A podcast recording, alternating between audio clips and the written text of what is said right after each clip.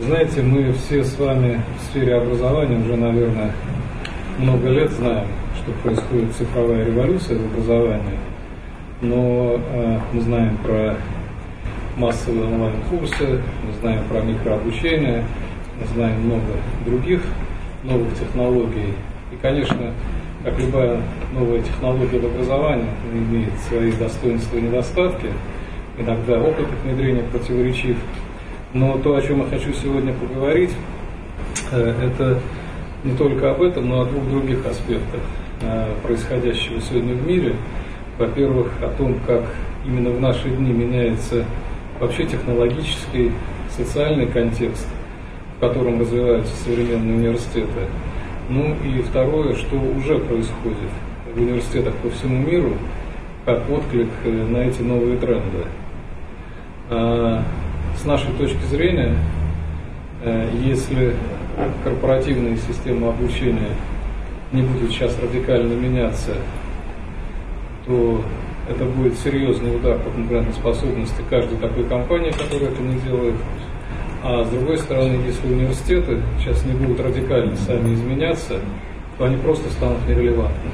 Компании будут, конечно, как-то иначе решать проблемы подготовки кадров и переподготовки кадров для себя.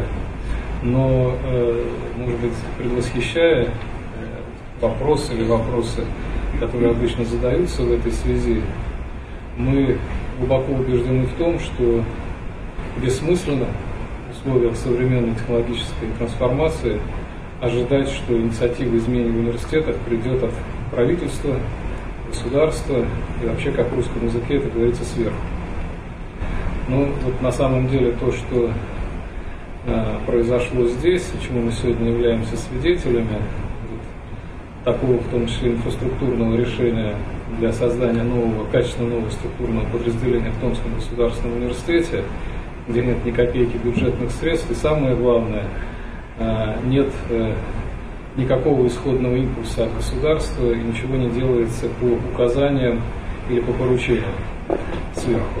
Ну вот это как раз э, тот стиль, который с нашей точки зрения сегодня начинает очень заметно дифференцировать те университеты, которые стремительно уходят в прошлое, здания останутся, таблички останутся на этих зданиях, наверное, какие-то студенты будут по-прежнему в эти университеты поступать, но вот э, релевантность и нужность кому-то этих учебных заведений э, очень быстро сейчас уйдет в прошлое, или они просто перейдут в сегмент обслуживания таких маргинальных или полумаргинальных бизнес-заказчиков. Ну, это вот такое некоторое может быть, контекстуальное вводное. Эм, я хочу поговорить э, о трех вопросах. Во-первых, э, как мы понимаем и видим тренд цифровой трансформации сегодня, э, какие это вызовы создает для системы образования. Ну, и я сразу сделаю оговорку, но я далек от того, просто не имею таких компетенций, чтобы рассуждать о дошкольном и школьном образовании. Поэтому вот эти вызовы, они будут касаться университетского и поствузовского образования. И, конечно, э, какие сегодня управленческие модели уже используются в ведущих университетах в этом контексте. Ну, я начну э, со слайда, наверное, содержание которого всем присутствующим известно. Мы видим сегодня три направления этих глобальных трендов. Это революция в железе и всегда онлайн – фактически все, что сегодня происходит в бизнес-моделях, в поведении людей, связано с тем, что цифровой и мобильный мир, эти две технологии, зачастую уже конвертирующиеся, они создают совершенно новый контекст жизни человека и его работы. Второе – это социальные сети, и третье – демографические изменения. И это порождает, по крайней мере, два очень важных следствия. Традиционной точки зрения, в том мире, в который вот наверное, все присутствующие, ну, там, с небольшими разницами в возрасте выросли. А, то, что сегодня происходит, это полная иррациональность поведения. Я дальше коснусь конкретных примеров. Вот одной из такой феноменальной иррациональности в мире и люди, и многие компании сегодня стремительно отходят от фундаментальной, наверное, для нас всех ценностей о том, что накапливать жизнь, инвестировать, владеть чем-то – Э, какими-то активами материальными. Это очень важно. Весь мир сегодня уходит в противоположном направлении, аренда важнее владения. Э, сегодня происходят радикальные изменения, они начались в фундаментальных основах экономической теории. Э, появился такой термин sharing economy, экономика совместного владения активами. Появляется совершенно новый термин экономика по требованию, economy on demand. И это совершенно по-новому перестраивает представление о многих базовых экономических процессах и поведенческих процессах людей. И, конечно, возникают э, совершенно новые нетрадиционные модели менеджмента, бизнес-модели, как пример я дам чуть дальше. Ну, э, для всех присутствующих известна трансформация первых двух столбиков во многих отраслях. Ну, в розничной торговле, наверное, почти все присутствующие заставили еще кассовые аппараты, не компьютеризированные. Потом мы перешли в новый мир штрих-кодов. Э, но сегодня это фактически новая система торговли онлайн, электронной коммерции, которая стремительно становится доминирующим форматом. А если мы посмотрим на медицину, то мы видим э, сегодня не просто передовой край, а стремительно развивающийся тренд изменения самого понятия, что такое профессия врача. Если традиционно профессия, профессия врача – это лечить болезни и успешно или менее успешно проводить операции – то э, вот то, что мы видим, э, а наша команда Сбербанка, все управление во главе с Гермосовичем ежегодно ездит на неделю в Стэнфордский университет, мы обязательно приглашаем со всего кампуса э, исследователей в каких-то очень актуальных областях, и, конечно, каждый год не обходится без медицинской школы. Все, что мы слышим последние три года, это решительный отказ от такой вообще даже модели и концепции медицинского образования. Это все переходит на управление и аналитику на основе больших массивов данных, на так называемую предиктивную аналитику, которая основана на предиктивности развития болезни, на предвосхищении болезни, и там начинают развиваться компетенции искусственный интеллект и большие данные, это становятся обязательные курсы в медицинской школе сегодня. Эм, и аналогично мы можем найти практически сегодня э, в любой отрасли. Но это только первая общая постановка вопроса. На самом деле мы пока еще слабо осознаем, слабо представляем себе, что мы только вступаем в совершенно новую цивилизацию. Считается сегодня, что все, что произойдет сейчас с большими данными, искусственным интеллектом, это революция, которая сопоставима с внедрением интернета. Мы, э, если вспомним 90-е годы, когда интернет только зарождался, и сегодня, это две разные цивилизации. Вот сегодня этот процесс внедрения новых технологий произойдет значительно быстрее. По всем оценкам 20-25 год, 25 год наверняка, это будет абсолютно другой мир, где, конечно, линия дифференциации, линия конкурентоспособности между странами и компаниями уже будет проходить по совершенно новым компетенциям, и вот э, этот, эта аналитика от IBM, э, которую я позволил себе использовать по согласованию с ними, вот сегодня мы находимся там, где установлен маркер посередине этого слайда. К 2025 году произойдет экспоненциальный фантастический рост массивов данных, которые генерирует каждый год э, наша цивилизация, но принципиальный вопрос не в количестве принципиальный вопрос в качестве. Вот в нижней части слайда видно, что на структурированные данные придется в самом сегодняшним днем значительный прирост, но не радикальный. Радикальный прирост, который изменит вообще, как принимаются управленческие решения и как э, развиваются дальше технологии в большинстве отраслей, будет касаться так называемых неструктурированных данных. И на первом месте, как вы видите, это то, что называется датчики устройства, наверняка всем знаком термин интернет вещей. Речь идет о встроенных датчиках в автомобиле, в холодильнике. Каждый из нас, скорее всего, из присутствующих сегодня владеет таким символом интернет вещей, где фактически, конечно, в зависимости от количества мобильных приложений, которые у вас куплены или поставлены, э, это просто отличие, сколько информации о вас снимается каждый день и ну, наивный такой человек сегодня понимает, думает, что эта информация остается вместе с ним.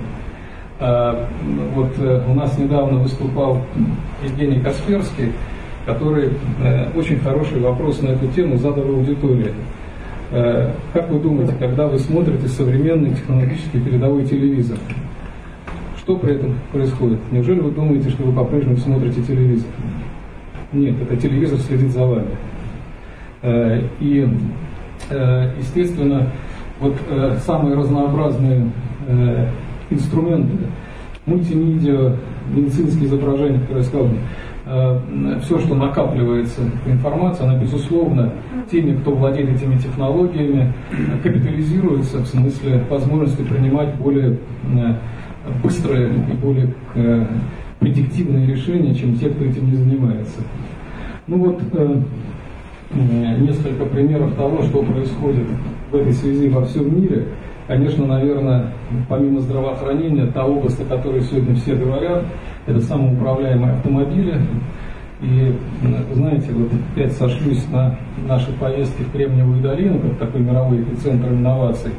Когда мы первый раз туда приехали в феврале 2013 года, одна из гостевых лекций одного чуть ли не футуролога из Стэнфордского университета была по поводу самоуправляемых автомобилей.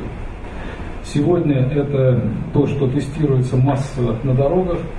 Илон Маск в этом году публично заключил Париж, что до конца 2017 года его Тесла проедет без прикосновения человека к рулю от э, Сан-Франциско до Нью-Йорка, при этом машина будет сама заправляться. Э, и э, мы вот в компании Виза в этом году видели в Сан-Франциско, как это происходит, заправка без участия человека. Э, и э, вот э, неделю назад, если вы видели, прошла информация о том, что в Германии между двумя крупными городами, конечно, по автобану качественно, но тем не менее проехала колонна из трех трейлеров, тоже без участия людей. То есть мы говорим о том, что, может немного забегая вперед, что миллионы и миллионы людей будут освобождаться, причем в самых разных отраслях, вывод для нас, о котором я чуть подробнее скажу через несколько минут. Карта профессий стремительно меняется, и если университеты э, в этой ситуации не будут заниматься обучением на опережение, они безнадежно отстанут. Ну, э, то, как эта масштабная цифровизация охватывает все и вся вокруг нас, э, это факт жизни. Вот то, что все ваши студенты, и наши, безусловно, сотрудники живут сегодня в социальных сетях, э, сразу же говорит о двух вещах. Во-первых, они живут в абсолютно других каналах получения информации, и, во-вторых, э, они привыкли сами генерировать информацию, анализировать информацию за пределами э, формального класса.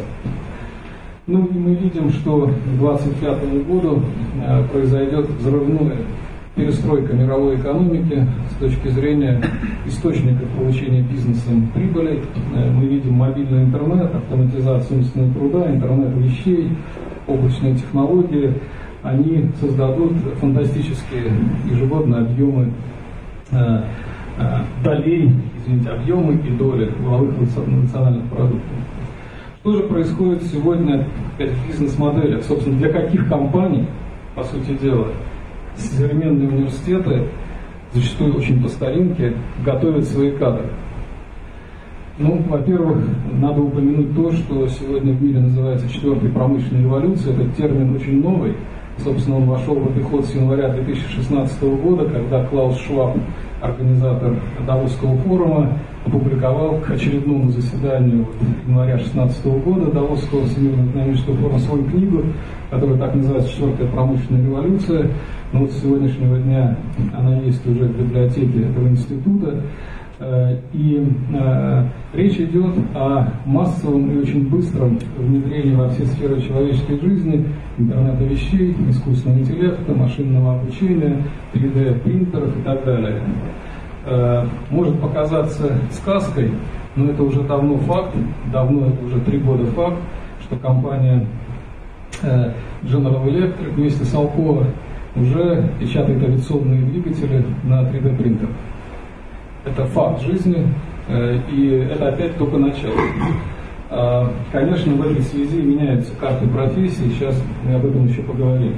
Э, что произошло еще радикально нового и происходит, это изменение понятия фактора времени. Ну, вообще, вот находясь в этих стенах, я не могу не сказать, что в стенах этого института, что сегодня э, начинают пересматриваться самые фундаментальные основы микроэкономической теории, которая еще со времен Адама Смита вся была построена на анализе cost and benefits, издержки и выгоды.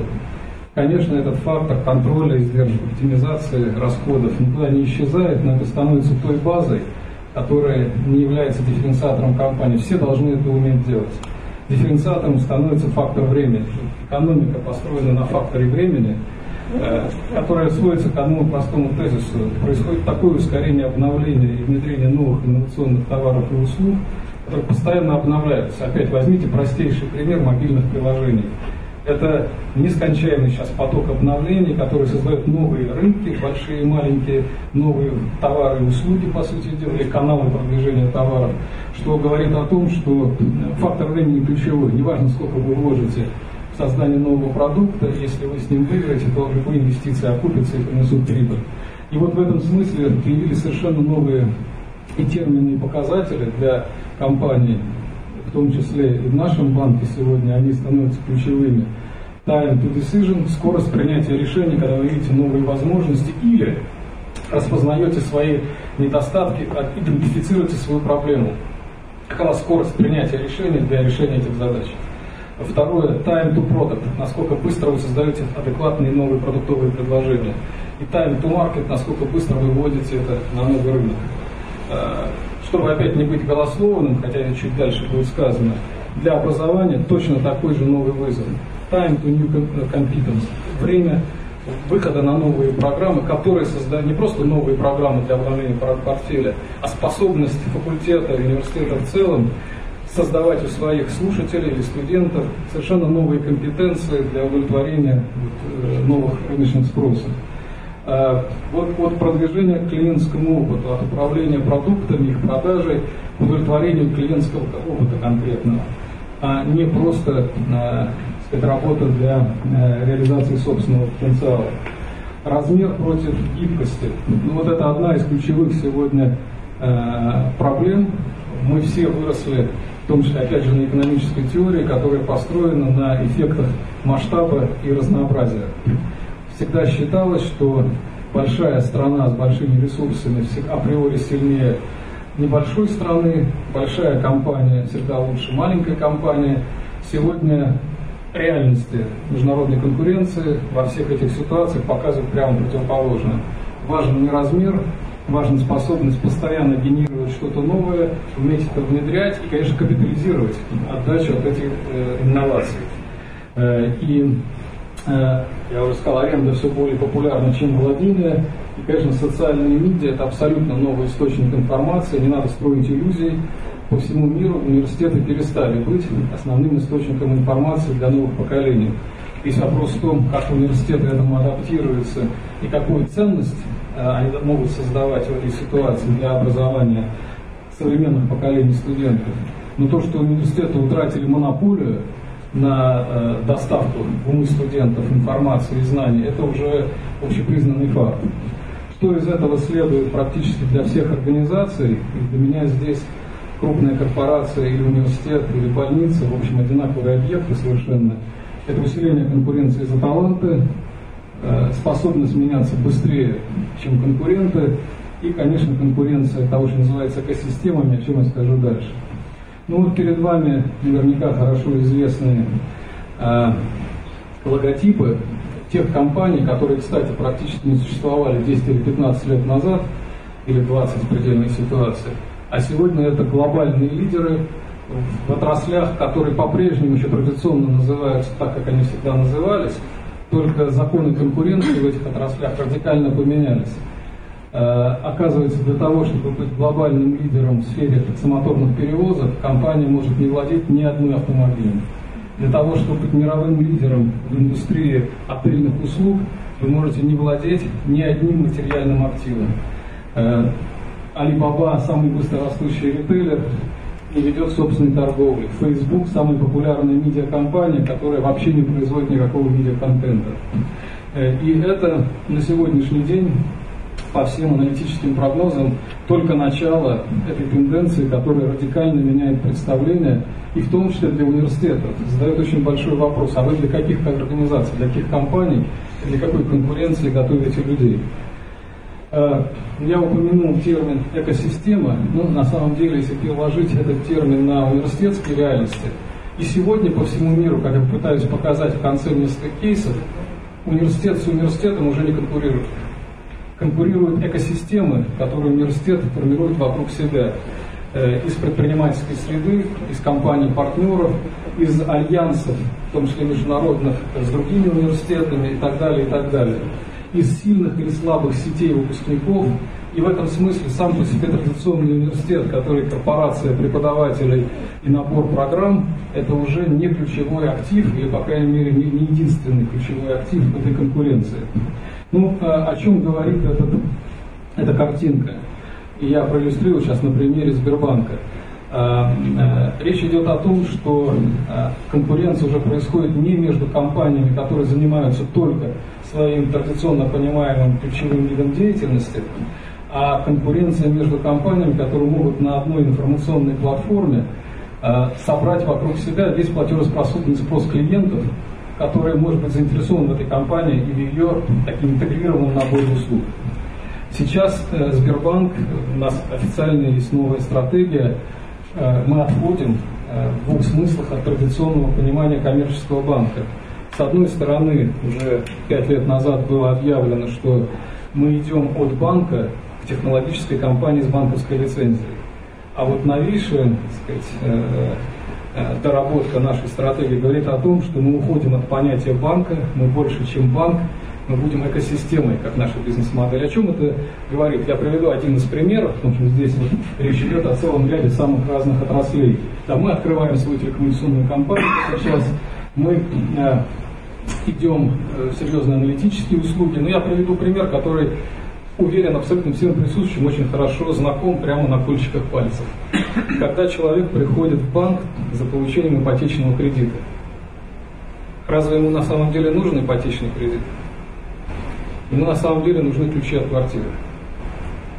Но ну, если мы понимаем, что, что наш клиент действительно нуждается именно в этом, а не в ипотечном кредите, то, может быть, мы тогда предложим ему, мы ему не будем навязывать, но ему, мы ему предложим наши ресурсы, где мы гарантируем качество этих услуг в девелопменте, в ремонте квартир, продаже базового комплекта мебели, то есть фактически услуга под ключ, но понимая, что в этом смысле мы существенно расширяем нашу доходность от той операции, которая по старинке понимается ипотечный кредит. Э, для этого, конечно, мы должны создать вокруг себя такую сеть партнеров, за качество и за оптимальность цены услуг, которых мы несем ответственность. Но мы тем самым создадим абсолютно уникальное предложение, если наш э, друг конкурент, другой банк будет по-прежнему выдавать только ипотечный кредит. Э, и вот в этом смысле э, еще один очень важный момент, который я бы хотел здесь подчеркнуть. Мы, конечно, пока в России, конечно, надо сделать коррективу и сказать, что и во всем мире это стремительный, новый набирающий силу тренд. Мы, конечно, пока себе не представляем, какой огромный шаг сейчас делается в наши дни – без привлечения в эти дни, в эти месяцы по всему миру, по целому спектру отраслей во внедрении возможностей искусственного интеллекта и машинного обучения.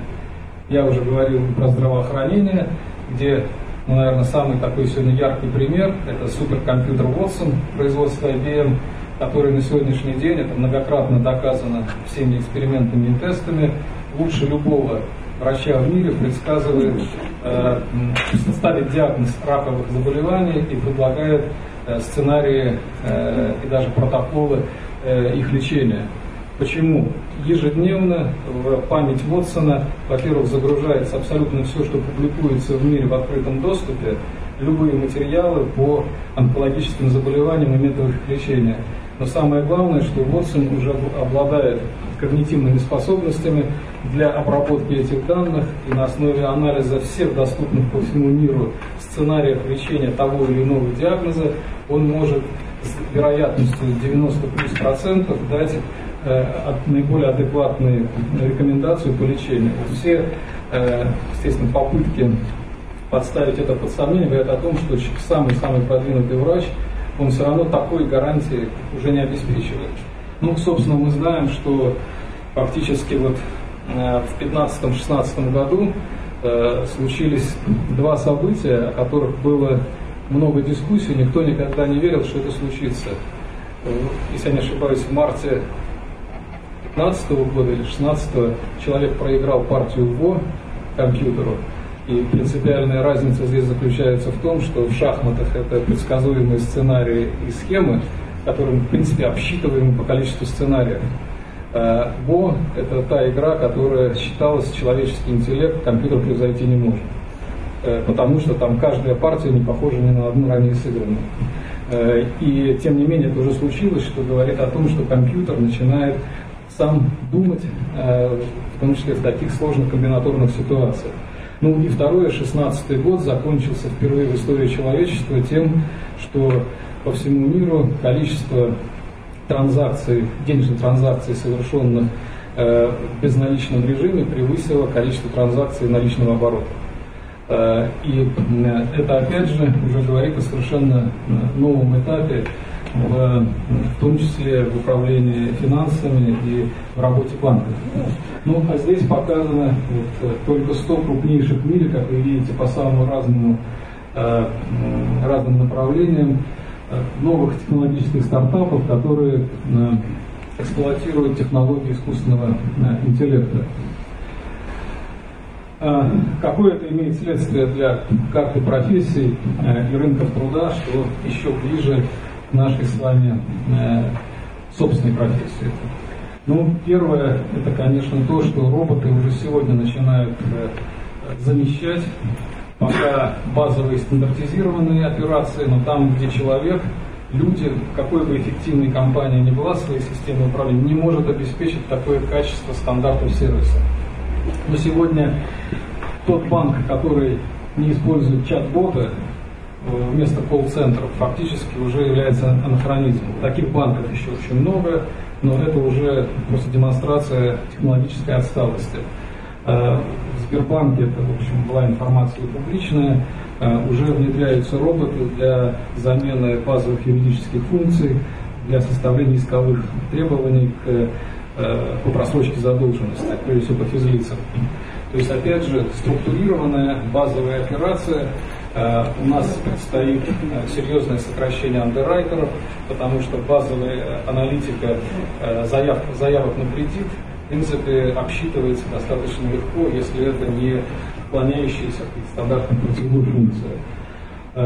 Ну вот наш президент банка не так давно на одной из конференций Э, сообщил, что по нашим оценкам через 5 лет десятки тысяч рабочих мест э, будут сокращены по одной простой причине, что 80% э, решений через 5 лет в Сбербанке будут применять, будут создаваться машинным обучением и с помощью искусственного интеллекта.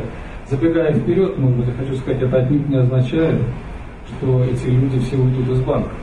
Речь идет совершенно о другом. И мы уже прошли, по крайней мере, две такие волны за последние 10 лет при модернизации Сбербанка. Кто-то уйдет, но прежде всего уйдут те, кто не захочет переучиваться. А то, что придется в течение жизни людям несколько раз, возможно, менять профессию, это уже та реальность, которая идет по всему миру и начинает появляться у нас. Принципиально важный вопрос в том, что на смену отживающих профессий приходит целый ряд новых, к сожалению, я приведу сейчас один пример, который для нас крайне сегодня актуален и, в общем-то, уже начинает быть болезненно, где российские университеты, к сожалению, не то что отстали, они просто вообще не так, вообще не в повестке. Э, речь идет о том, э, что называется сегодня data scientist, или человек, который занимается наукой об анализе больших данных. Э, у нас в банке сегодня есть должности и огромные уже растущие очень быстро, извините, подразделения, но введены должности Chief Data Officer, главный исполнительный директор по работе с данными, и Chief Data Scientist, главный ученый Сбербанка, так прямолинейно провести, в области работы с данными, который формирует сейчас быстро развивающееся подразделение, ну, еще два года, три года назад к нам приезжали коллеги из IBM, которые тогда говорили, у нас уже 400 человек data scientist, но через два года наберем еще 2000. И в Америке тогда все университеты уже стали радикально реорганизовывать свои традиционные и ранее, вчера еще заслуженные подразделения, создавать институты искусственного интеллекта, data science и так далее. В некоторых университетах это удалось, в некоторых нет. Те нет, они начинают серьезно уже отставать, несмотря на свои великие бренды в этом направлении. К сожалению, в наших университетах пока великим достижением является создание факультетов компьютерных наук, которые не являются там, отдельной кафедрой на факультете прикладной математики, например, это отдельные факультеты, но и то это уже огромный шаг вперед. Но э, мы через пять лет столкнемся с тем, что в банковской индустрии Data Scientist будет наиболее востребованной профессией. Э, на сегодняшний день у нас нет ни одной должности, которая бы называлась банкир или финансист.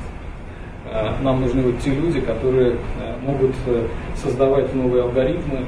У нас 30 тысяч программистов сегодня работает в Сбербанке. И, в общем-то, это тот тренд, который соответствует духу времени. Ну, вот какие вызовы в этой связи, с нашей точки зрения, эта ситуация создает для э, традиционных систем образования? Ну, вот э, Всемирный банк э, не так давно опубликовал свой общемировой анализ, который, эта картинка говорит об одном, что, э, во-первых, необходимо, э, в том числе университетам, радикально себя пересмотреть мы больше не учим человека один или два раза в жизни. Если университет хочет на... Меняется рынок. Если университет хочет быть адекватен этому рынку или бороться на сужающемся рынке, то это его собственный стратегический выбор, конечно. Но то, что люди будут учиться всю жизнь, и отнюдь не в той парадигме, к которой мы традиционно привыкли, такого апгрейда, повышения квалификации в рамках своей профессии. Совершенно другие люди из других профессий будут приходить и получать в нашей терминологии второе высшее образование, дополнительное образование и так далее, и так далее. Но мы видим на сегодняшний день, что э, резко нарастает разрыв сегодня между теми навыками, которые нужны, и те навыки, которые являются багажом людей по мере их э, э, э, роста. Здесь отложен возраст, то есть начинается с начальной школы, 23 года плюс начало карьеры, середине карьеры мы видим сегодня по всему миру этот огромный гэп нарастающий. И хочу еще раз подчеркнуть, здесь нет ничего э, ни российского, ни э, могут быть разные скорости нарастания этой проблемы.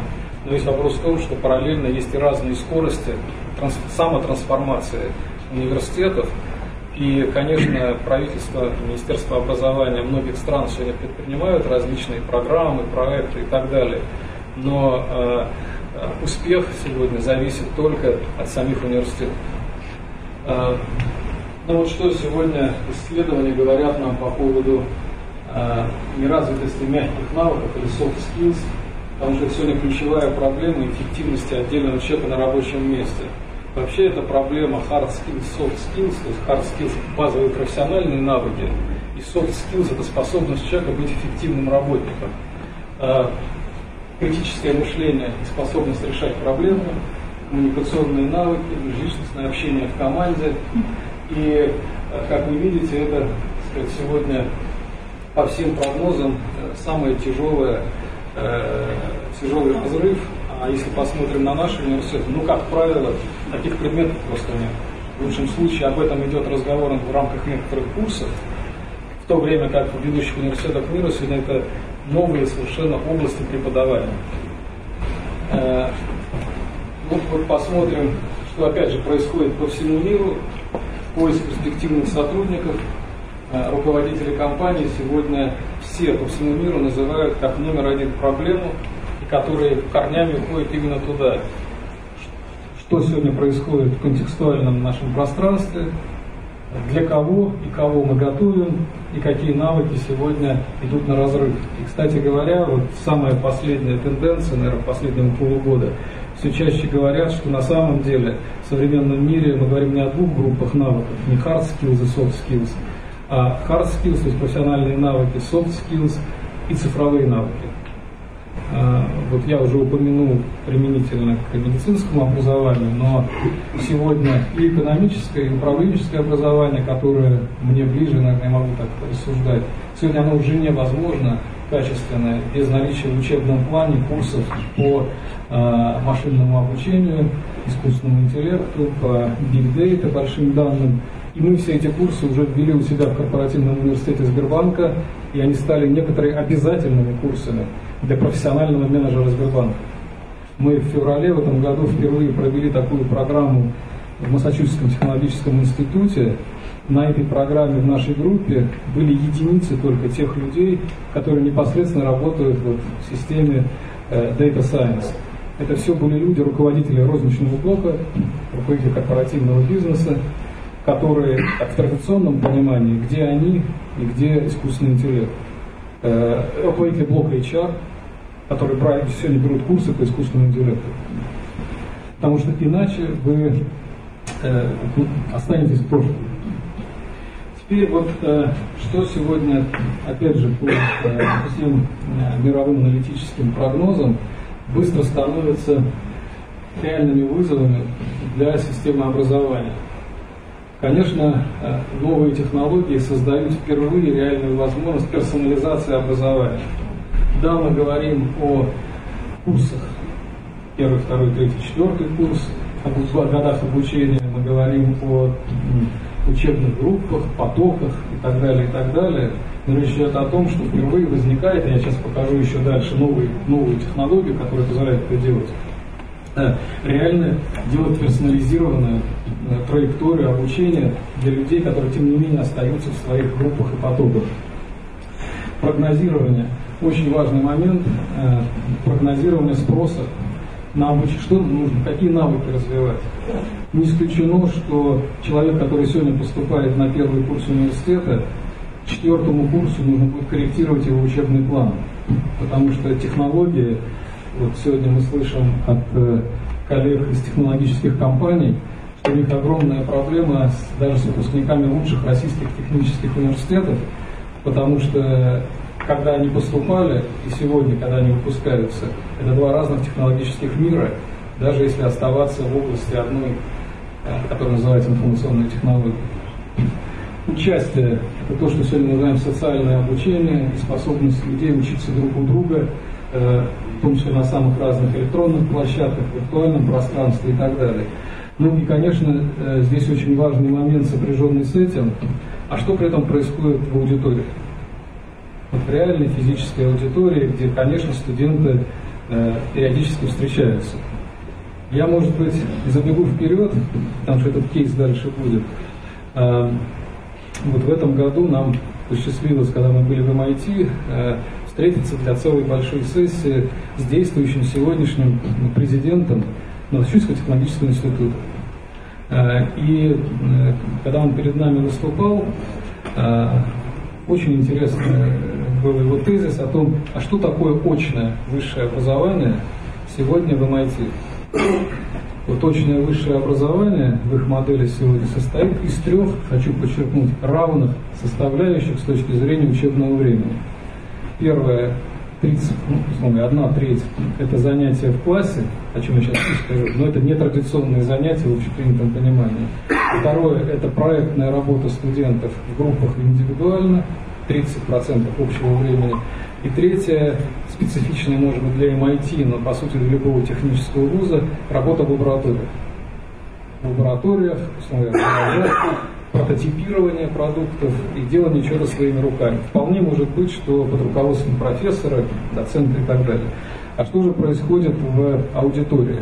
Практически весь учебный процесс, вот можно сказать, ничего же не грозит MIT, это же мощнейший номер один бренд в мире в области технического образования. При этом у них год назад создана рабочая группа по радикальной трансформации системы инженерного образования в MIT. И вот один из символов этой революции внутри, никто не подсказывает MIT это делать, они это делают по собственной инициативе, э, это вот переход на такую триединую систему очного обучения – но при этом э, образование в классе сводится к тому, что сегодня принято называть концепцию перевернутого класса или смешанного обучения. То есть э, студенты встречаются с преподавателем в классе не для того, чтобы прослушать лекцию на базе очередной главы учебника. Учебники они обязаны все проштудировать самостоятельно и до занятий. Они, э, профессор ведет дискуссию, по ранее заданным заданиям или разбирает вместе с ними проекты, или дискутирует со студентами даже средних лет обучения, под которым имеется в виду второй, третий курс или четвертый, может быть, на первом курсе это еще не так, по новым статьям, которые выходят на тему сегодняшней лекции. Э, и э, э, вот сама эта технология, почему перевернутый класс, почему смешанное обучение, потому что студент, на студентов в этой модели, с одной стороны, перед ними открываются огромные возможности, новые каналы получения информации и знаний, но на них накладывают огромную обязанность по самостоятельной работе. Вот представить себе, что очное обучение происходит только когда студент переступил порог университета, но это тоже абсолютно позавчерашний день. Если студент не работает, э, находясь в очном формате обучения ежедневно и тяжело по много часов, э, ну, э, тогда он не в мире современного образования. Опять же, если мы говорим про те университеты, которые стремятся к конкурентоспособности. Ну и, конечно, классика, наверное, с которой вы столкнулись, сегодняшний феномен, повсюду проявляется борьба за внимание человека, этих поколений Y и Z. Ну, откуда возник феномен микрообучения? Конечно, помогли технологии новые, э, но на самом деле идея того, что человек, особенно вот новых поколений, его внимание концентрируется примерно в течение трех, максимум пяти минут, э, как раз и объясняет продолжительность этого ролика микрообучения. Но все дело в том, что ну, это феномен людей, которые из мира интернета, или сегодня их называют deep people, digital people. Э, опять же, с этим бессмысленно бороться, нужно наоборот это капитализировать и использовать для развития тех навыков, которые, может, у этих людей есть по сравнению с навыками предыдущих поколений. Ну, э, в этой связи, э, как вот видится изменение роли университета? Что было раньше, что сейчас? Кто такой традиционный университет? Это провайдер обучения, провайдер качественного обучения. И Вопрос в том, как оценить, какие критерии успеха университета, что он дает хорошие программы. Создатель карьерных возможностей – это современно друг, совершенно другая постановка вопроса о том, что ожидается от университета. Не дать престижный диплом, а максимально подготовить человека для карьерного роста сразу же после э, поступления э, в компанию или выхода на рынок в качестве индивидуального предпринимателя. Фокус на контент да, кстати, надо подчеркнуть, речь не идет об отмене этого. Конечно, это все сохраняется, это очень важный фактор успеха. Есть вопрос в том, что они становятся совершенно уже недостаточными. Э, фокус на пользователей. Что является, опять же, мерилом ценности, мерилом успеха? Э, это то, что пользователи могут, э, по сути, наши слушатели, и в том числе клиенты, которые заказывают у нас выпускников, они оценивают нас, не мы говорим, что у нас хороший контент. Университет обычно был традиционно построен на передаче контента.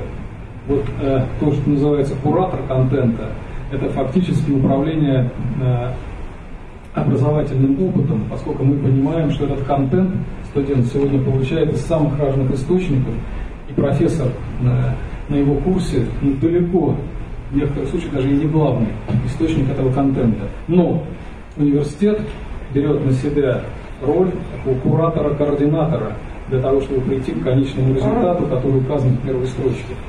Э, поставщик услуг и место сертификации, и символ качества этой сертификации. Э, это, конечно, вот развитие того, что было только что сказано. Но вот я упоминал time to program, насколько быстро мы можем заменить одну программу другой. Но это считалось, даже считается сегодня, чуть ли не верхом управленческого мастерства руководителей университетов и факультетов. Но в той логике, которая здесь представлена, ну, это э, только начало разговора. Если эта программа не создает реальную новую компетенцию, то во многом это, как в русском языке народ наш говорит, смена шила на мыло. Э, вот, э, и вот та картина, которая представлена справа, э, в общем, этот слайд сделан из той аналитики, которая нам доступна. Ну, честно говоря, из сегодняшнего опыта не только Сбербанка в работе с университетами, но и в работе Сбербанка со своим корпоративным университетом, потому что только так оценивается все то, что э, ожидается от э, своего учебного актива. Ну и с точки зрения трансформации университетов понятно, что это серьезный вызов в преодолении тех привычек и мифов, которыми сегодня, конечно, переполнена наша университетская среда, которая пытается сохранить традиции и тем самым неизбежно борется со своим временем. Э, приоритет сохранения того, что, наверное, было вчера еще очень ценно, адекватно, но время изменилось. Вымывание таланта весь вопрос в том, что скорбеть о вымывании таланта достаточно бессмысленно в современном мире, потому что открываются многочисленные возможности для применения людьми, в том числе и самых разных возрастов, своих талантов. Возникает множество альтернативных мест и в других отраслях, и в других странах, и в смежных профессиях. Вопрос в том, насколько университет как система управленческая способен бороться и удерживать таланты, прежде всего за счет новых возможностей их развития, так и воспроизводить постоянно эти таланты. Э, в этом смысле это такая культура ответственности за свой капитал, прежде всего человеческий капитал. Ну, эффект изолированности, открытость является ответом. Ну и, конечно, сетование на э, кризис внешней среды здесь, разумеется, никак не может восприниматься как серьезный аргумент. Внешняя среда всегда находится в кризисе. Ну, как мы понимаем, есть только одно место всегда в нашем окружающем мире, о котором мы всегда стараемся не думать, но где никаких кризисов не бывает, и всегда есть непротиворечивое окружение. Это, к сожалению, кладбище. Вот во всем остальном, что нас окружает, э, всегда происходят постоянные изменения. Только сегодня, вот о чем говорилось в начале, э, мы вступили в качественно новый технологический период, где все происходит радикально и происходит очень быстро. И что еще важно, происходит всеохватывающе. Не отсидеться, не спрятаться, не увернуться, э, и это затронет каждого. Э, но вот если посмотреть на то, как сегодня уже обучаются в компаниях, а это на самом деле прямая альтернатива тому, что называется дополнительным профессиональным образованием в университетах. При этом хочу подчеркнуть, что этот слайд но, в общем-то, никак не связан напрямую с экономикой управленческим образованием. Потому что, ну, если взять вот наши 30 тысяч программистов, они тоже постоянно обучаются, повышают квалификацию. Они могут пойти в университеты для этого, только университеты ничего не предлагают. Поэтому вот сейчас мы создаем большой очень проект Академии технологий данных, корпоративного сети Сбербанка. Пока еще этот проект полностью не запущен, мы идем в школу анализа данных компании Яндекс нам некуда больше пойти, э, и, к сожалению, при всем э, э, качестве, которое, допустим, в Москве ну, два-три центра что-то могут сделать, там 11 факультетов МГУ, факультет компьютерных наук, вышки и МФТИ, и то они имеют по-прежнему фокус исключительно на базовое образование, но не на дополнительное профессиональное образование людей, которые уже в профессии.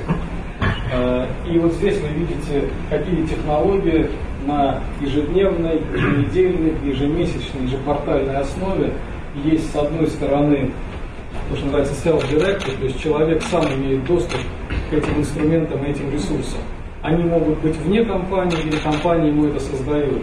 Или LD-led, то есть э, функция Learning and Development, обучение и развитие, компания сама создает дополнительные возможности уже внутри компании, глубоко кастомизированную под себя.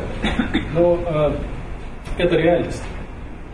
И на сегодняшний день э, вряд ли мы найдем какую-то одну корпорацию, даже в мире, не говоря уже о России, у которой будет 100% того, что показано на этом слайде. Но практически у всех сегодня крупных компаний, ну и в стране начинается это сейчас движение очень активное, даже те, кто не создал корпорации, сегодня корпоратив, свои корпоративные университеты в традиционном формате, э, мини-MBA, квази-MBA, курсов повышения модульных программ, с сочным форматом, они начинают сразу же почти с нуля развивать вот эти форматы. Ну, сейчас покажу пару-тройку слайдов, э, которые показывают то, что сегодня происходит в мире. Э, я думаю, что здесь общие тренды хорошо известны аудитории, но тем не менее, опять же, скорость э, этой динамики, мы видим, что обучение в традиционном онлайн форматах, и здесь мы видим, что большие светлые столбики – это обучение в традиционных форматах. Речь идет о Соединенных Штатах Америки. Идет небольшим нарастанием, но никак не сопоставимо перехода от полутора миллионов до семи миллионов людей, которые обучаются на онлайн-курсах. А на самом деле количество людей, которые в ближайшие годы сюда войдет, ну, даже трудно представить, если мы посмотрим э, один только взрыв с 12 по 13 год, 900% э, зарегистрированных по всему миру людей, 10 миллионов человек на открытых онлайн-курсах. Кстати говоря, очевидно, что это одна из э, возможностей для университетов э, и по продвижению своего бренда, да и по сути, очевидно, что эти курсы рано или поздно будут давать возможность монетизации, э, в том числе зарабатывания дополнительных ресурсов. Вот я упомянул, что индивидуализация или персонализация обучения сегодня уже получает очень мощные инструменты. А, тоже компания Zybooks э, в Силиконовой долине, а, кстати говоря, в Силиконовой долине в Калифорнии, это основной мировой хаб создания новых инноваций, сегодня образовательные стартапы неожиданно впервые стали, по крайней мере, третьим, ну, отдельные годы четвертым, индустрии, где рождаются новые стартапы. То есть мы привыкли рассуждать в терминах микроэлектроники, программного обеспечения, биотехнологий. Это все правда. Но неожиданно в это семейство пришла индустрия образования, как то место, где рождаются сегодня сотни образовательных стартапов, э, в которые инвестируют венчурные предприниматели, ожидая очень высокую отдачу, понимая, что этот рынок сегодня э, в условиях тех тенденций, о которых вначале было сказано, будет стремительно расти. Э, и вот мы видим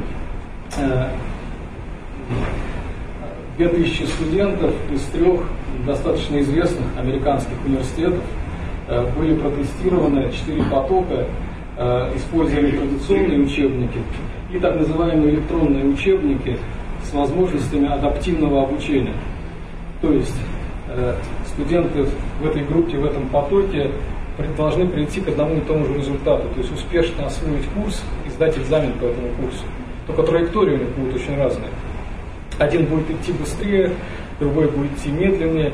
И вопрос не в том, что один сдает со второго, с третьего раза промежуточные тесты и задачки, а в том, что сама система настраивается под него, дает ему возможность взять какие-то смежные задачки, потренировать какие-то отдельные навыки, чтобы на следующей отсечке, в следующем промежуточном этапе он быстрее справился, потому что система ему дает вот из своего ресурса, э, который здесь под отдельно образовательный курс настроен, возможность вот э, интенсивнее обучаться, но в очень индивидуальном режиме. Но и мы видим, что э, по американской системе ABCDF оценивания по курсу, те, кто использовали iBooks, показали значительно лучшие результаты, чем те, кто пользовались традиционными учебниками очевидно, что можно ставить под сомнение размер выборки, можно ставить под сомнение конкретный опыт на данном образовательном курсе. Но то, что это сейчас э, уже вот обретает э, форму ухода от философских разговоров о том, что в целом эти технологии создают возможность персонализации. Это начинает уже становиться реальностью, и Zybooks это один из таких, таких раз стартапов, в которые сейчас очень верят венчурные предприниматели. Ну, для нас, мне кажется, тоже актуальная тема. Э, можно э, очень много сетовать на государственную политику образования, на нехватку ресурсов, но, может быть, даже на платежеспособный спрос, несопоставимый с внутренним американским спросом.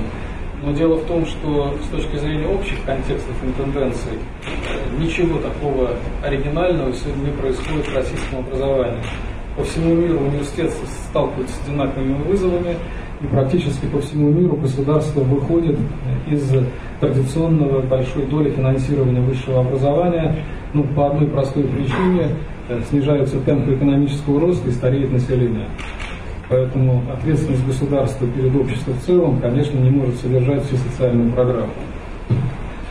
А, ну вот я очень кратко остановлюсь на этом слайде. Boston Consulting Group недавно выпустил большой аналитический отчет пытаясь понять, какие э, основные тренды в развитии высшего образования, ну, с комментариями внутри этого отчета, что, в общем-то, анализ по другим странам показывает очень похожие тенденции.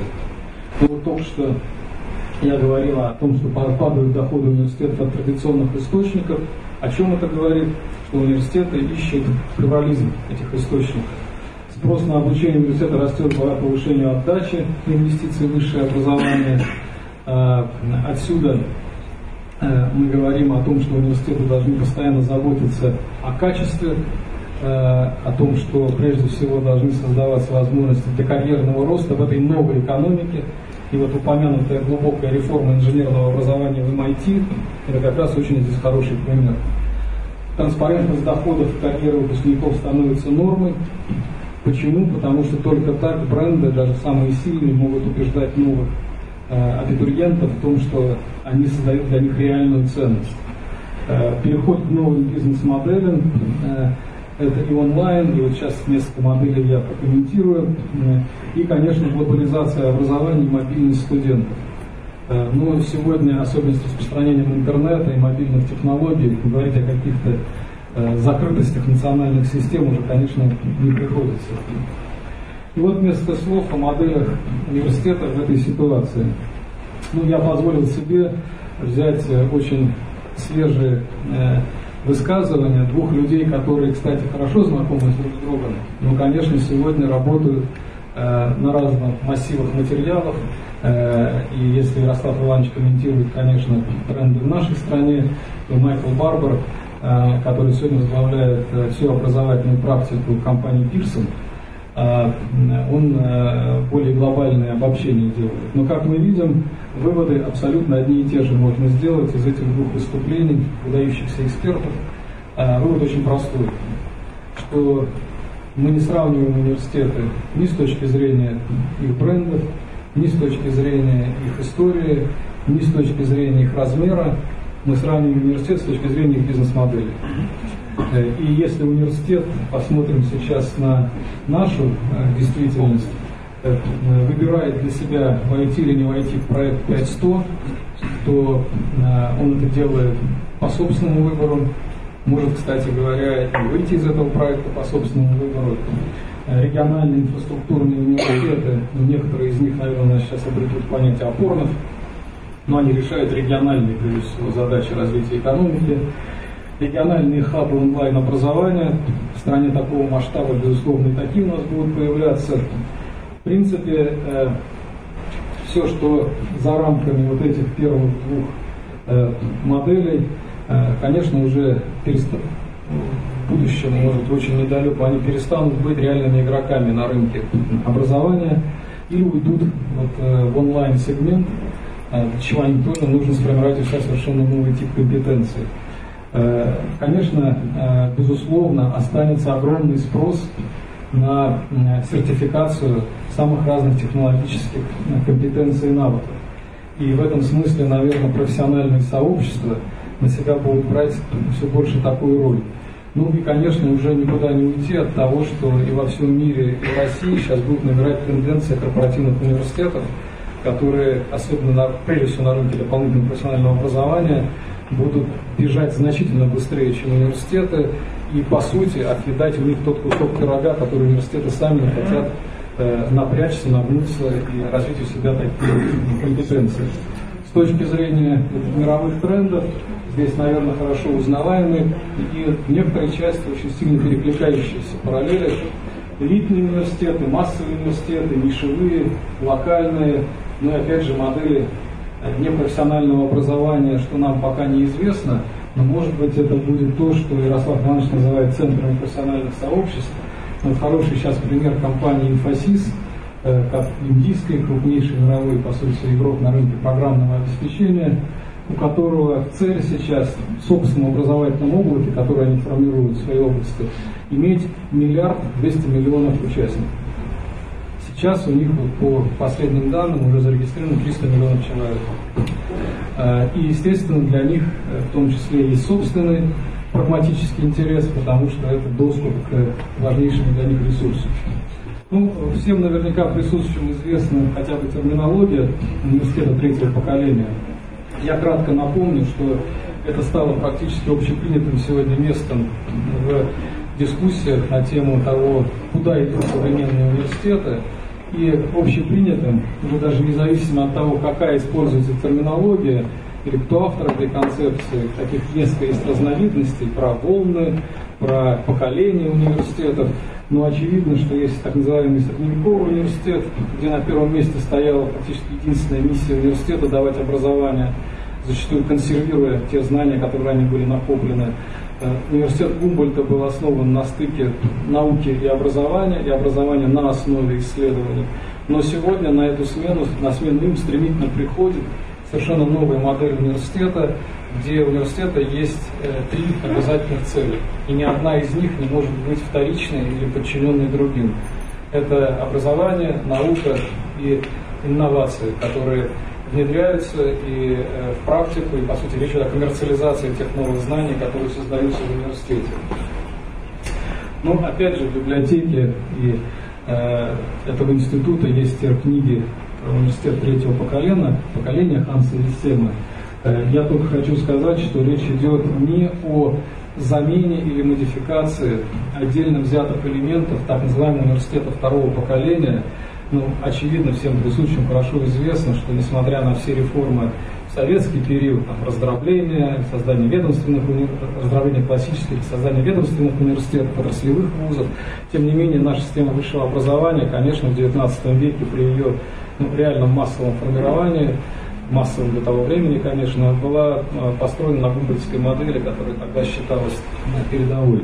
И поэтому, когда мы сегодня ведем речь о трансформации университетов из второго в третье поколение, это реально построение системы, которая по всем ключевым элементам подсистемам должна реально трансформироваться в том ключе, о котором было сказано.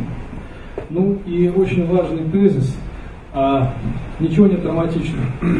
Ведь некоторые университеты, наверное, и не захотят, и не смогут пойти по пути к университетам третьего поколения. Только надо понять, что э, это приведет э, к одному из этих двух следствий, которые показаны на этом слайде. Э, или университеты сохранят свою конкурентоспособность, или они превратятся в университеты локального значения, э, которые, естественно, будут иметь некий спрос Э, ясно, что, э, как правило, это будут университеты первого уровня высшего образования и вряд ли будут иметь потенциал и способность, вообще просто способность дальше поддерживать, развивать свой потенциал в области э, так называемого graduate education, то есть магистрского, аспирантского и другого образования. Ну и понятно, что на этом слайде буквально скажу два слова, взятые из той же книги Ханса Весемы, Э, э, первый тип университетов в этой классификации это те, которые делают акцент только на базовом профессиональном и пусть и научно ориентированном в своей основе образования. И, по сути, абсолютное большинство сейчас университетов в нашей стране находится э, на этой стадии. Дальше они могут идти по пути университетов, которые развивают у себя исследования и преподают на основе передовых исследований и практически все университеты, которые сегодня у нас в проекте 500 или ну, в категории опорных университетов, понятно, целый ряд других университетов, они пытаются стать такими или даже преуспели очень сильно на этом пути. Но дело в том, что дальше их поджидает очень важная развилка. Э, и они или останутся э, только на этой стадии, или не смогут это поддерживать и вернуться на первые, или они будут дальше по-прежнему двигаться на пути к модели третьего поколения, но они также должны создавать прорывные инновации, они должны быть э, хабами создания исследований мирового уровня. И для того, чтобы всерьез называться ведущими университетами, они должны иметь передовые образовательные программы, о которых сегодня, по сути, все время шла речь в моем выступлении, и, конечно, быть успешными в коммерциализации новых знаний. Ну, я э, позволил себе привести цитату из одного сейчас более ярких, наверное, ректоров э, в мире, э, Майкла Крау, который стал уже довольно давно президентом университета штата Аризона, и который сегодня знаменит вот тем, что этот университет, не относящийся к категории элит, но одно из ведущих университетов США, он перестроил модель управления для того, как вы видите на этой цитате, ректор думает одновременно об экономике, он думает обязательно о том, чтобы он оставался релевантным современным требованиям рынка труда, и при этом удовлетворяет достаточно широкий э, срез э, экономически разных слоев населения. Вот, э, прежде чем перейти к заключительной части, э, я сейчас буду уже завершать выступление, мне кажется, очень важно нам в университетах всегда помнить о том, о чем постоянно говорил создатель современной теории Питер Друкер, что не имеет значения, о какой области профессиональной деятельности мы говорим, всюду э, профессиональные основы профессионального менеджмента, они одинаковые, будь то больница, корпорация или университет. Э, и современные университетские менеджеры, конечно, должны хорошо очень понимать, что такое процессное управление, что такое проектное управление, э, что такое э, управление современной организацией, которая построена на балансе уже сегодня не только э, базовых процессов, которые должны работать как машина с высоким качеством, не допускать компромиссов, потому что иначе подрываются бренды и дипломы как символы качества этого вуза ну и постоянно думать об обновлении. Это соотношение э, операционной эффективности и борьбы за э, выживание и э, поиск нового сегодня дополняется еще реальной потребностью постоянно генерировать инновации. То есть то, что называется словом disrupt, и чем сегодня занимаются ведущие компании мира, неизбежно сейчас придет и в университеты, те, которые остаются ведущими. Ну, конечно, это требует совершенно разных квалификаций, в том числе от университетских менеджеров. И здесь нет ничего противоестественного. Также вот крупные другие организации, которые называются не университеты, а корпорации. Вот э, я вот в заключение хотел кратко прокомментировать ну, э, кейсы реальных университетов, которые сегодня, э, понимая всю особенность этих вызовов, довольно успешно идут по пути, хочу подчеркнуть, постоянно перестраивая себя. Мы, у нас нет, честно говоря, никаких оснований просто с придыханием относиться к брендам Стэнфорда или MIT, о которых я сейчас хочу кратко поговорить. Э, самым глубоким заблуждением было бы считать, что эти университеты в какой-то момент, в том числе с помощью, конечно, госзаказов государства, создали свой бренд, свой потенциал, и потому они сегодня такие сильные. Более глубоких заблуждений трудно придумать. Они сильны потому, что они постоянно обновляются. Они сильны потому, потому что они создали те модели, вот, которые я сейчас попытаюсь кратко прокомментировать. И при этом я хочу сделать акцент на то, что дальше разговор пойдет о двух, может быть, внешне совершенно не связанных вещах, причем вторая для университетского менеджмента в России почти неизвестна и не уделяется внимания. Первое – это действительно общая модель университета, а второе – это вопрос управленческой культуры. Управленческая культура радикально отличает эти ведущие университеты от других университетов. Хотя, как вы сейчас увидите, культуры этих двух конкурентов очень похожи друг на друга, но не, не идентичны.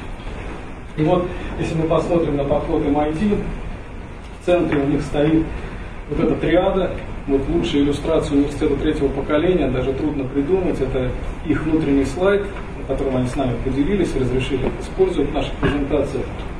Исследование образования и связи с бизнесом. Если сказать более подробно, то мы видим уже раскладку этого подхода на целый ряд обязательных таких системных действий.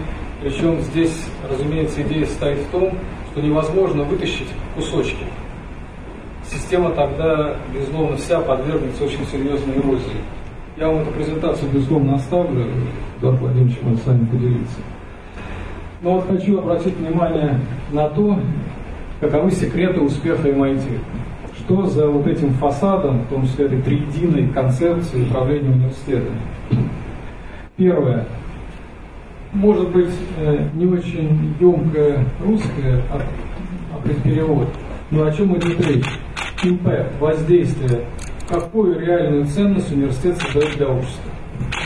Для экономического роста, для прогресса общества, для соответствия общества вызовам современности. Или университет просто генерирует хорошие программы, или он озабочен тем, чтобы этот импакт, это влияние постоянно обеспечивать. А, очень важный символ, который мы увидим на гербе, это надпись MIT, головой и руками. Есть, когда я сегодня сказал, что у них триединая концепция очного образования, обязательно студент в рамках очного формата должен что-то делать руками, если он э, претендует на то, что он студент инженерных специальностей. Ну, понятно, к медицинскому образованию это имеет э, не меньшее отношение. сильный попечительский совет, принципиально важная вещь. Э, может быть, вы знаете курьезную историю э, в MIT. В начале 20 века совершенно серьезная и мощнейшая была попытка Гарварда купить MIT. Это два частных университета на двух берегах одной реки в городе Бостон. Э, и отстоять самость и идентичность MIT и независимость помог попечительский совет. Только выпускники MIT э, смогли вот, э, своим голосом и своим влиянием переломить э, мощный напор, несопоставимо более сильного тогда уже, конечно, Гарвардского университета. Гарварда, понятно, был интерес, потому что и по сегодняшний день у Гарварда близко даже нет того потенциала в области инженерных наук, который есть сегодня в MIT. Профессиональные наблюдательные советы факультетов принципиально важная вещь, потому что э, идет постоянный внешний аудит с привлечением э, коллег из других ведущих университетов мира для э, оценки академической жизни каждого факультета MIT. Постоянные контракты преподавателей на, на конкурсной основе. О чем идет речь? Э, ну, наверное, все присутствующие знают, что такое модель теньюр или пожизненного найма в англосаксонской системе, которая на самом деле уже давно не англосаксонская, она сегодня распространена практически во всех университетах мира. Все китайские университеты, которые сегодня в топ-100, они все на системе теньюр. Э, наш Сколтех э, сразу же создавался на системе теньюр. Э, э, и, естественно, только речь идет о том, что у нас в стране существует глубочайшее фундаментальное заблуждение и миф о том, что система пожизненного контракта якобы тормозит что-то, и люди перестают э, заниматься, поскольку они получают, ну, генерировать новые знания и исследовать, потому что они на пожизненном контракте. Весь вопрос только в том, что для того, чтобы попасть на пожизненный контракт таких ведущих университетах мира, вы уже не только должны заработать себе репутацию и соответствующие исследования, вы фактически система такова, что она не позволяет людям, которые склонны к, к тому, чтобы потом снизить свою активность, попасть на эти контракты. Конкуренция бешеная, даже если вы попали на позицию ассистент профессор на первые 5 или 7 лет, в зависимости от университета, как правило, 7 лет. Если вы в течение этих 7 лет сдали какой-то сбой, в скобках заметим, если вы отличный молодой исследователь, но плохо преподаете, тоже вполне возможно университет вас не возьмет, потому что вы тем самым на позицию tenure, то есть full-time профессора пожизненного найма, вы пойдете в университет второй лиги и тоже будет там, наверное, суперзвездой, это там уже проблемы тех университетов, что они будут с вами делать. И как вас заставлять работать на пожизненном найме. Но пожизненный здесь очень важно, система tenure, конечно, может быть, ставится сегодня под сомнение, речь о том, чтобы каждые пять лет все же проводить какие конкурсные процедуры, но, э, тем не менее, для таких университетов это считается одной из базовых просто основ конкурентных преимуществ. Э, отсутствие заданных направлений исследований, помощи в оценке потребностей, я думаю, не нуждается. Э, очень важный момент, все руководящие должности в университете ротируются по каждые 5-7 лет. Ну и очень крупные ставки делаются на прорывные направления в науке, Э, и, кстати, вот я сегодня говорил уже, что э, многие ведущие университеты попытались последние, по сути, 5-6 лет, начиная с 2010 года, реорганизовать свою структуру и создать у себя институты, центры в области data science, когнитивных наук, э, машинного обучения, искусственного интеллекта. Вот MIT был одним из первых, которые, понятно, имеют внутри просто уже сложившиеся и группы влияния, и очевидно, что определенные касты ученых, которые сделали себе имена в других областях знаний, тем не менее это был один из первых университетов, который изменил свою структуру и создал мощнейший институт, сейчас один из лучших в мире в этой области. Стэнфорд, кстати говоря, в этом пока не преуспел. В том числе считается исключительно потому, что некоторые группы влияния внутри пока это не позволили сделать. Но теперь то, что наши коллеги в MIT называют потаенные секреты, о которых никому нельзя говорить, но которые составляют суть ДНК, а, и точнее под этими потаенными секретами имеют в виду то, что говорить-то можно, просто никто не сможет это воспроизвести, в этом смысле это потаенные секреты. А, ну, во-первых, а, абсолютная меритократия. Старшинство, звания, прошлые успехи не имеют никакого значения. Каждый год, каждый новый проект вы начинаете с нуля. Конечно, есть позиции заслуженных профессоров, безусловно. Конечно, есть э, возможность вам при успехе выполнения предыдущих контрактов значительно большие возможности иметь на новый цикл конкурса и так далее, и так далее.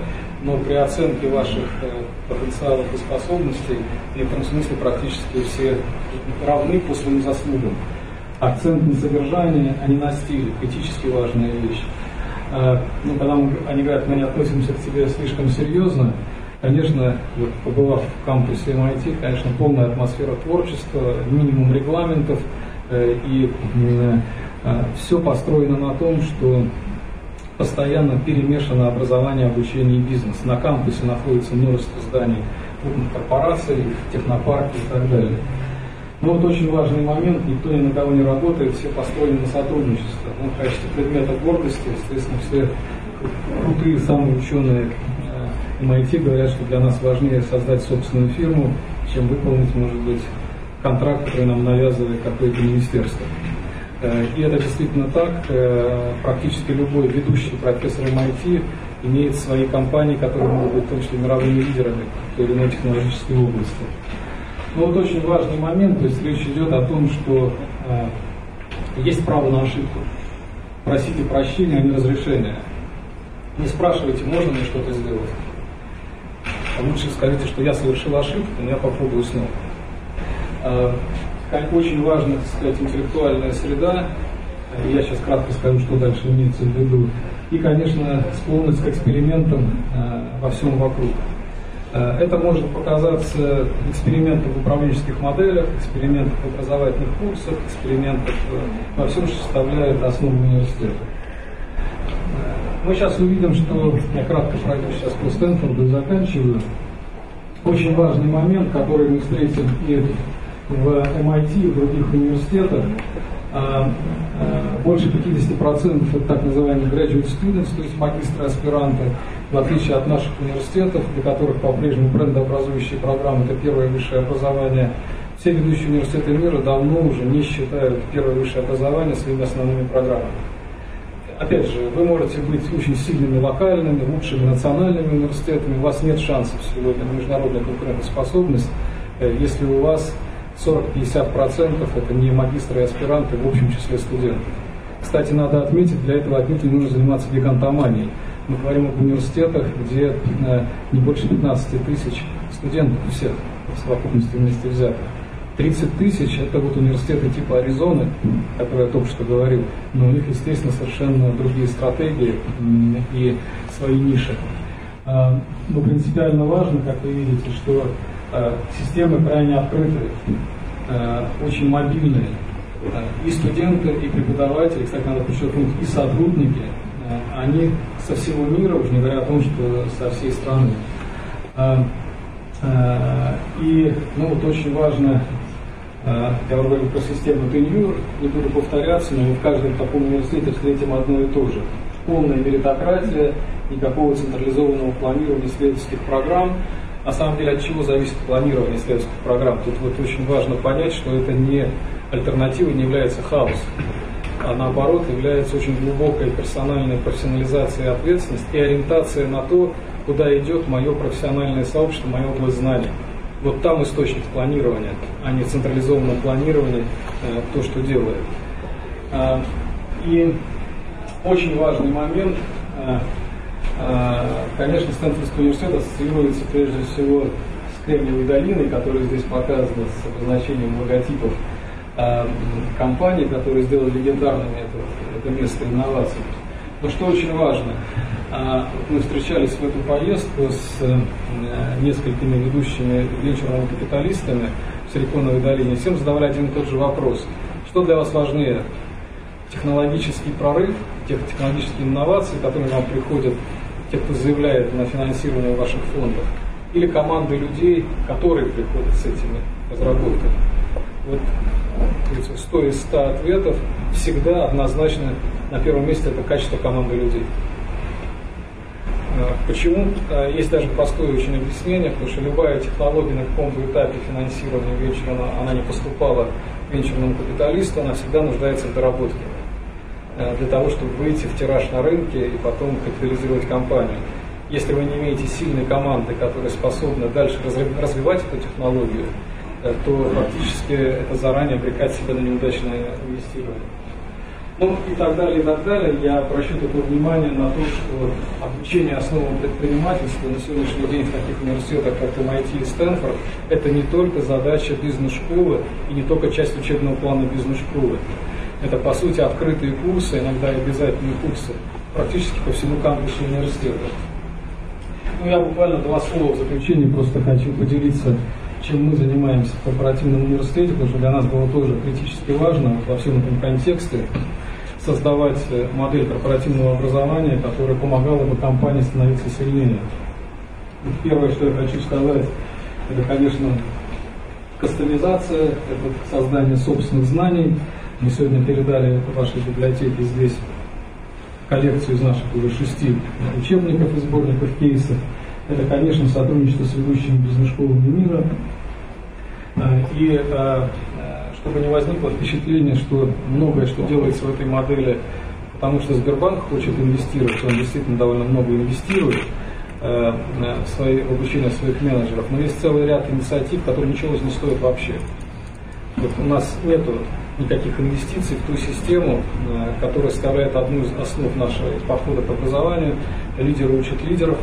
А банк это не стоит ничего, но в то же время у нас в этом году 340 Э, менеджеров банка, часть нашего преподавательского ресурса, бесценного с точки зрения качества наших программ. Э, точно так же ну, ничего не стоит, кроме тех людей, которых э, мы имеем в своей команде и считаем, что это ведущие эксперты из доступных нам, создавать вот, наши внутренние платформы, наши системы электронного и дистанционного образования – которая сейчас у нас стремительно нарастает как доля э, наших активностей. Э, и на самом деле ну, почти ничего не стоит, не так дорого, прямо скажем, создавать новую аналитику э, учебную. Фактически идет о чем речь тоже о введении предиктивной аналитики в управлении образовательным процессом. Если учебный курс и у нас на самом деле, когда программа идет 3-4 месяца, это уже очень сильно похоже на стандартный университетский учебный курс, например, по риск-менеджменту, где очень небольшая доля непосредственно очного обучения, все остальное идет на образовательной платформе, но где мы, естественно, отслеживаем абсолютно каждый образовательный шаг и образовательное действие каждого слушателя в потоке. И тем самым мы можем создавать графы, и видеть, как распределяется выполнение учебных заданий между людьми в потоке. А если представить, что эти, те, те же самые эти люди возьмут у нас десяток курсов в таком режиме, то мы уже можем выстраивать предиктивную аналитику по каждому из этих людей с точки зрения их способности к обучению и в том числе предсказывать, как э, дальше, какие курсы они будут с каким успехом э, осваивать в нашем университете. Мы запустили лабораторию виртуальной реальности, у нас целый ряд учебных курсов сегодня идет с этой технологией по формированию навыков. Ну и в заключение я только хочу вернуться снова, как мы понимаем новую парадигму обучения. Конечно, ключевое для нас сегодня, а, ключевое новшество – это обучение как опыт. А, вот задачкой на следующие, наверное, 2-3 года для нас – это постараться уйти действительно от управления портфелем программ этот портфель никуда не исчезнет. Это будет еще по-прежнему важная основа. Но качество образования будет зависеть от того, как мы управляем этим образовательным опытом наших слушателей, э, которые мы все сегодня сидят э, в удаленных каналах, и наоборот все больше и больше требует от нас, чтобы любой материал в любое время, в любом месте был доступен. Естественно, мы в данном случае архитекторы и аранжировщики и дирижеры вот этой системы образования, понимая, что в целом ряде курсов мы по-прежнему никогда, скорее всего, никуда не уйдем от точного формата. Весь вопрос только в том, какую роль он играет для воспитания, формирования тех или иных компетенций и навыков. И, конечно, какова роль преподавателя в этом процессе, который уже давно перестал быть просто или транслятором знаний, или ну, действовать по традиционной модели «я пришел и вас учу».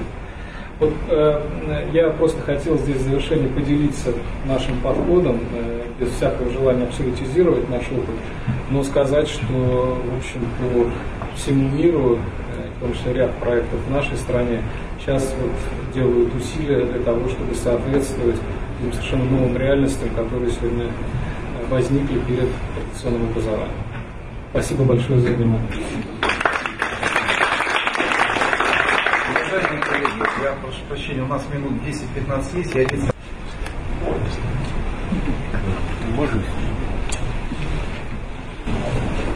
Добрый вечер, спасибо а, за вашу лекцию и информацию. Очень интересно и много такого, что мы будем ректор и я ректор одного, одного из университетов, в том числе ГАСУ архитектурно-строительный. В принципе, вот это представление будущего университета, конечно, мы изучаем, и многое мы увидели полезного, но вот э, в качестве дискуссии ну, для начала я хотел спросить, э, у вас корпоративный университет э, только переподготовкой кадров занимается? То есть какую-то аккредитацию, лицензирование по вашим программам нашим государственным вы проходили или нет? Или это чисто ваша корпоративная программа? И так, и так. Э, у нас есть, нет, у нас с апреля 2014 года есть лицензия, и мы выдаем документы об образовании, в том числе диплом профессиональной переподготовки. По переподготовке. И переподготовке, и, разумеется, свидетельство э, и сертификат по повышению квалификации. Ну вот если переподготовка, вопросов нет. У нас тоже есть степень свободы. Мы можем переподготовкой заниматься по любым программам. А вот что касается базового образования, то вот эти подходы, э, на ваш взгляд, как они э, с учетом вот этой формалистики, которая есть в нашей стране, Э, с учетом стандартов образовательных. Э, вот недавно тут, кстати, ТГУ аккредитацию проходил, они могут поделиться, как просто надзор аккредитовал их. Э, вот один из экспертов моего университета вернулся из Ханты-Мансийска, там четыре программы не аккредитованы у них, Ханты-Мансийский университет. Э, я к тому, что введение вот этих новых программ и навыков обучения, онлайн обучения, э, как они соотносятся с формалистикой, с формальностями, которые существуют в нашей системе образования. Ну, у меня, наверное, есть три части ответа на ваш вопрос. Первое, я не знаком с вашим университетом, но в целом, наверное, могу сказать, что боритесь за попадание в число ведущих университетов, по крайней мере, все университеты 500 сегодня имеют право на очень большую свободу в своих учебных планах за рамками ГОС... У них стандарт, они по стандартам тоже учатся. За рамками ГОС-3 э, или в рамках ГОС-3 есть достаточно большая свобода, или то, что сейчас называется ГОС-3++, они не внедрены пока. Они не внедрены, нет, нет. Ну, я Они просто только я знаю, в будущем будут. Я э, возглавляю секцию по направлению менеджмент э, э, в этой деятельности сейчас по ГОС 3++, поэтому я в курсе того, что там происходит. Но в ГОС 3 это, в общем, то, что, по крайней мере, ведущим университетам было дано право на очень большую свободу. И некоторые пользуются, некоторые нет, честно говоря. Это первое. Теперь второе. Есть стандарты, есть наполнение учебных курсов. Это не одно и то же. Э, поэтому с точки зрения содержательного наполнения учебных курсов здесь э, тоже есть достаточно большая свобода. Теперь третье, что касается введения элементов онлайн обучения, дистанционных компонентов. Ну, я не случайно применил сегодня этот термин перевернутый класс или смешанное обучение. Речь, конечно, не идет о подмене онлайн обучение а, а, очных форматов. Если по стандарту положено, условно, 32 часа иметь э, очного компонента, то ведь это никак не определяет, э, как построена учебная работа за рамками этих 32 часов, даже если еще 32 часа дается на так называемую самостоятельную работу по данному курсу вот как она организована, она же тоже может быть организована совершенно по-разному, в том числе через социальное обучение, через проектную работу, в том числе с помощью виртуальных пространств. Поэтому я с вами, безусловно, соглашусь в том, что существуют такие ограничения, что назовем так, на активность подобного внедрения. Но то, что есть запретительные какие-то ситуации, я здесь э, не очень бы согласился, которые категорически запрещают это делать. И вот пример с самостоятельным компонентом, не уже о спецкурсах, которые каждый вуз уже в рамках своего учебного плана может внедрять.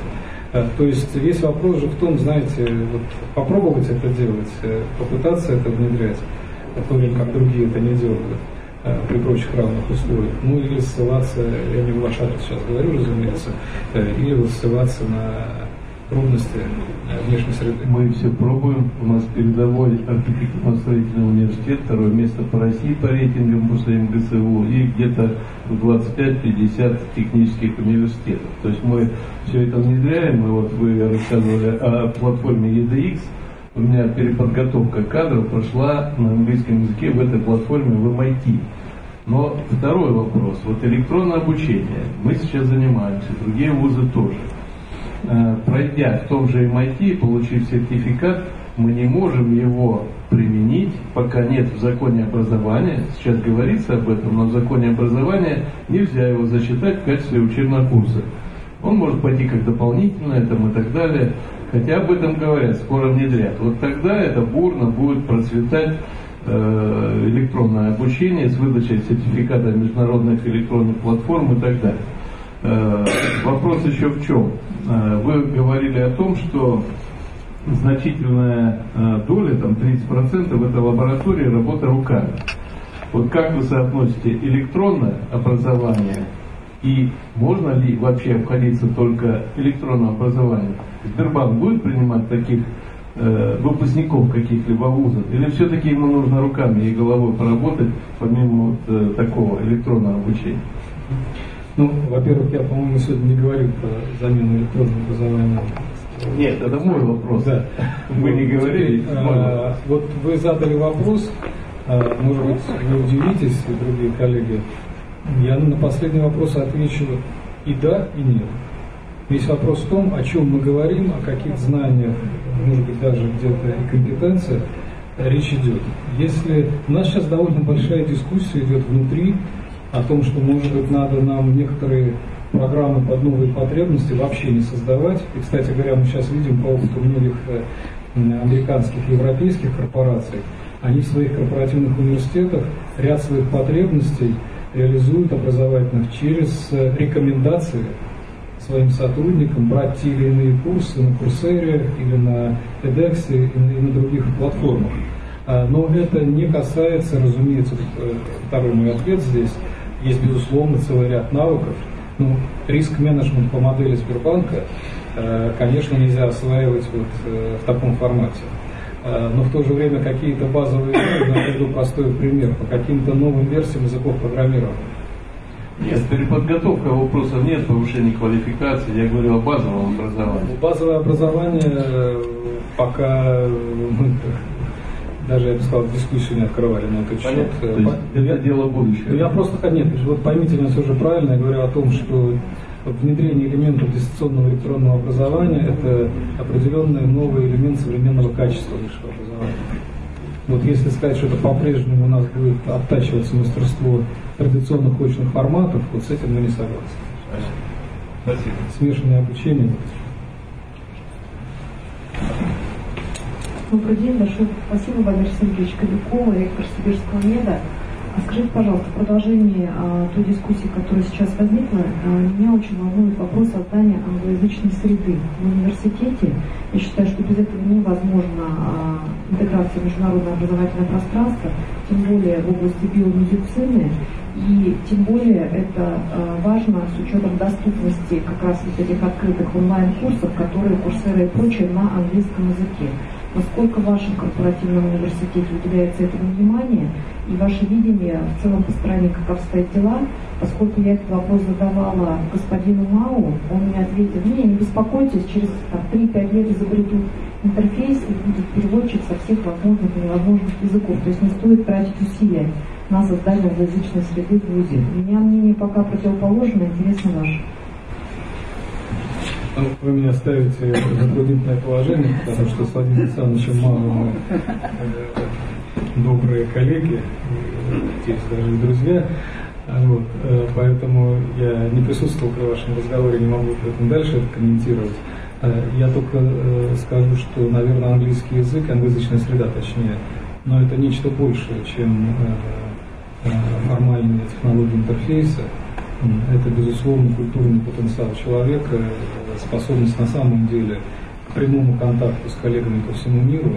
и доступу к самой передовой литературе, или, как мы знаем, практически во всех областях знания есть статьи, есть припринты, а есть просто research notes и так далее, и так далее, где рождаются самые-самые такие передовые поисковые проработки каких-то. Поэтому мне кажется, что это шире, чем вот такое, может быть, технократическое прочтение, о котором вы сейчас сказали. А, ну, э, то есть мое отношение личное э, глубоко за и решительно за.